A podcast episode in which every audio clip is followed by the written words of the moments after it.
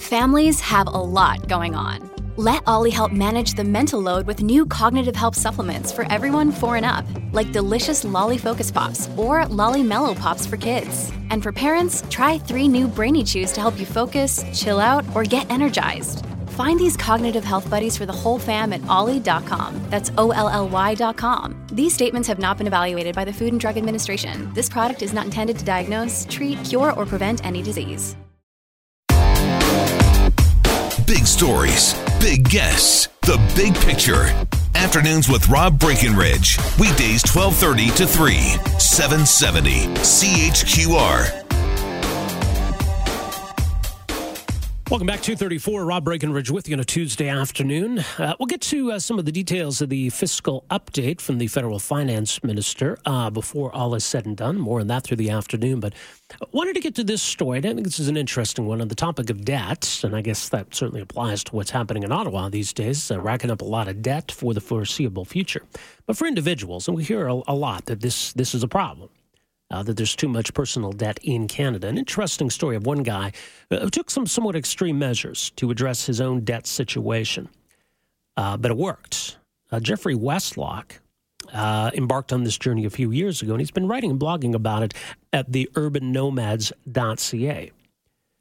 Uh, but essentially, he made the decision that paying down his debt was going to be his number one focus. And to help him do that, he lived out of his camping trailer for a few years. So joining us to talk a bit more about this uh, journey of his, which, uh, as mentioned, is now uh, at an end of sorts. He's at least now out of debt uh, after all the work he put in to find out where he goes from here. Jeffrey Westlock joins us on the line. Jeffrey, great to have you with us. Welcome to the show. Oh, thank you.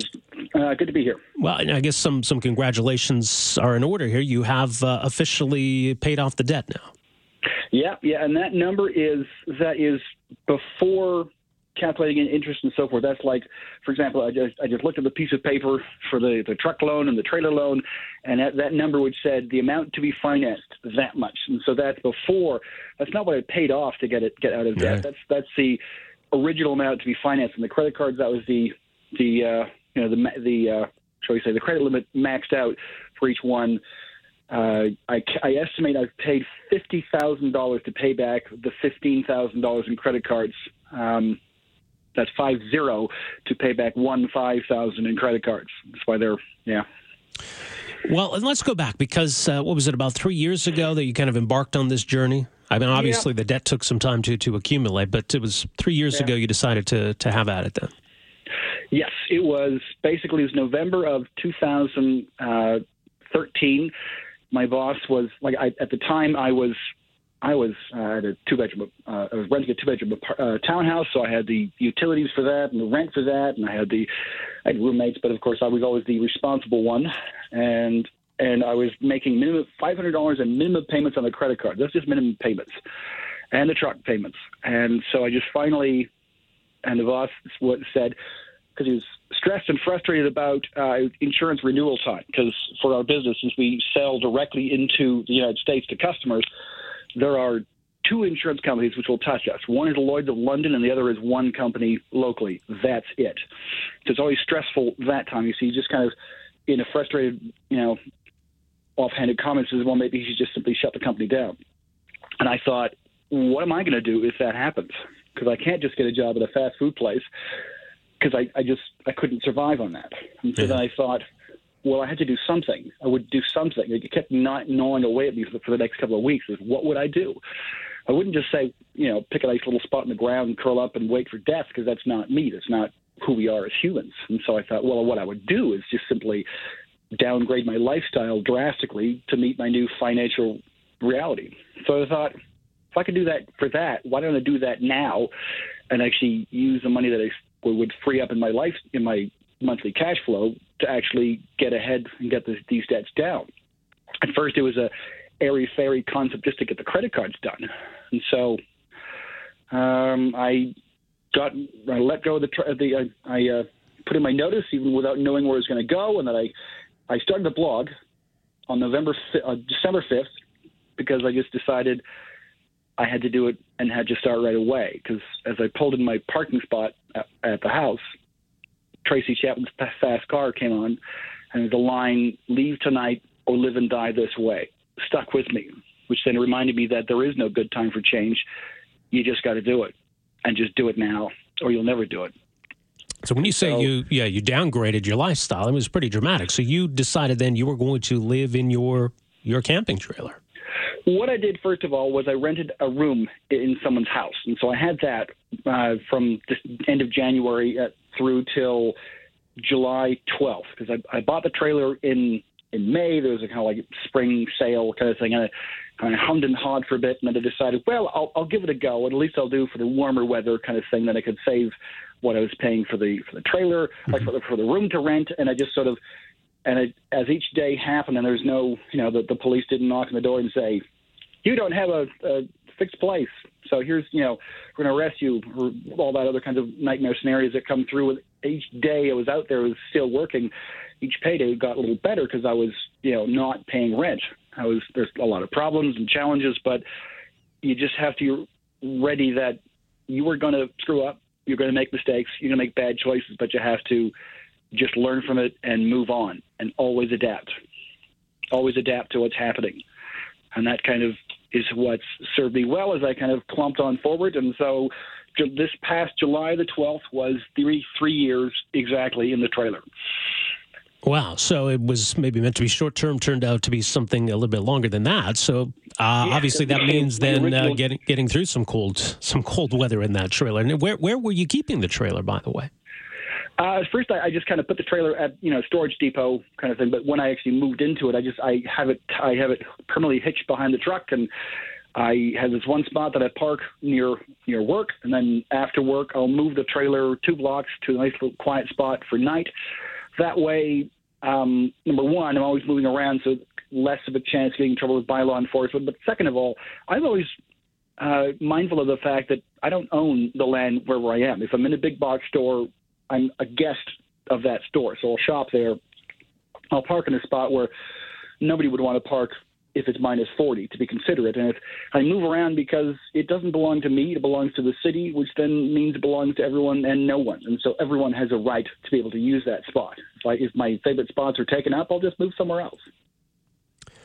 Uh, so a lot of moving around, hence the uh, the urban nomad name. Oh, yes. Yeah. Yeah, because I, I kind of picked it because I'm nomadic in an urban setting. Uh, I don't want to do this forever. It's to do this for now and have enough. Af- now that I've paid off, now I want to save up and get two years of living expenses in in my midterm account before I start building up my long term account, which is uh, I want to be able to buy some land and buy it outright. I don't want to get a mortgage if I don't have to. So you're going to stay in the trailer for now? Oh yes, yeah, because I've done it this far. To, to I've frozen my took us off to pay off the banks, and so I thought, well, why why shouldn't I freeze my took us off to pay me?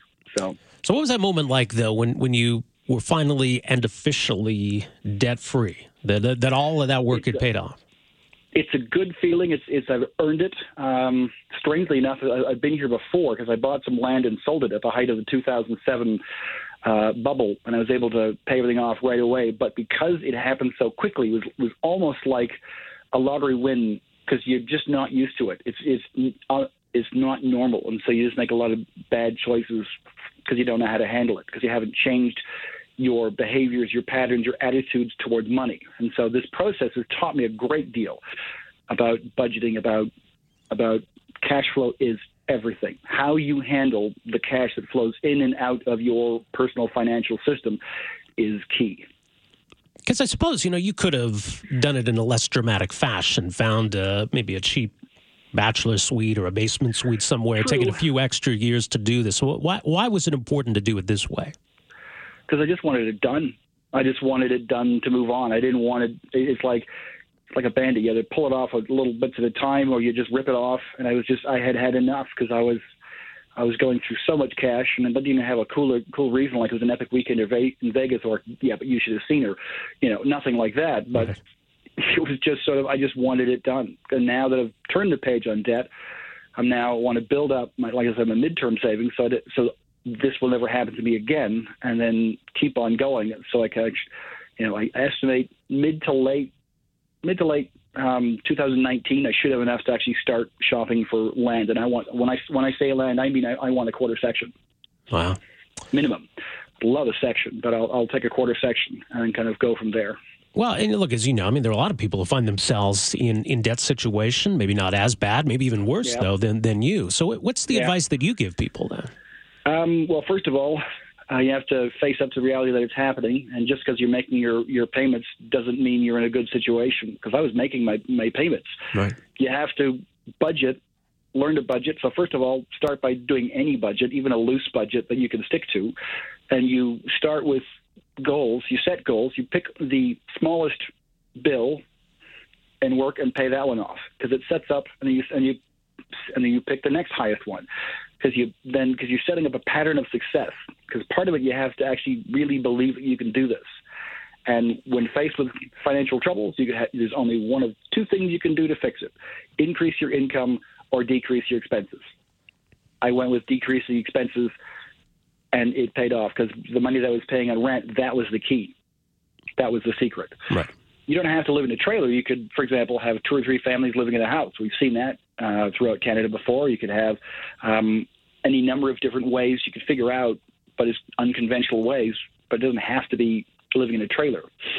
This is me, and I'm just I'm alone. I'm single, so there's less people, less complications. Um, so yeah, but I've heard of other. There are other people doing it. Um, I've seen many other people living, you know, worse than me, and in not just simply older units, but in cars, in vans, in trucks, and the numbers are steadily increasing over the over the last few years because more people are just having it having a tougher time getting ahead. But no one is looking at it. No one is doing anything because it's always viewed as well. If you can't pay your bills, then it's your failure. It's not the fact that there's a mass, there's a steady spread between in, uh, inflation and what people are getting paid. Yeah, that's an important point. Well, people can read uh, more about the journey again. Sure. It's the urbannomads.ca. Yes. And uh, congrats on this and, and all the best to you, Jeffrey. Thanks for making some time for us here. No problem. Thank you very much. Thanks for having me. There you go. It's Jeffrey Westlock, uh, the urbannomads.ca. So kind of a, a drastic approach, but, um, you know, he stuck to it. And and that was his goal, and he's he's achieved it. So an interesting approach. 403 974 8255 is our number. We are back with more right after this. Afternoons with Rob Breckenridge, starting at 1230 on News Talk 770 Calgary.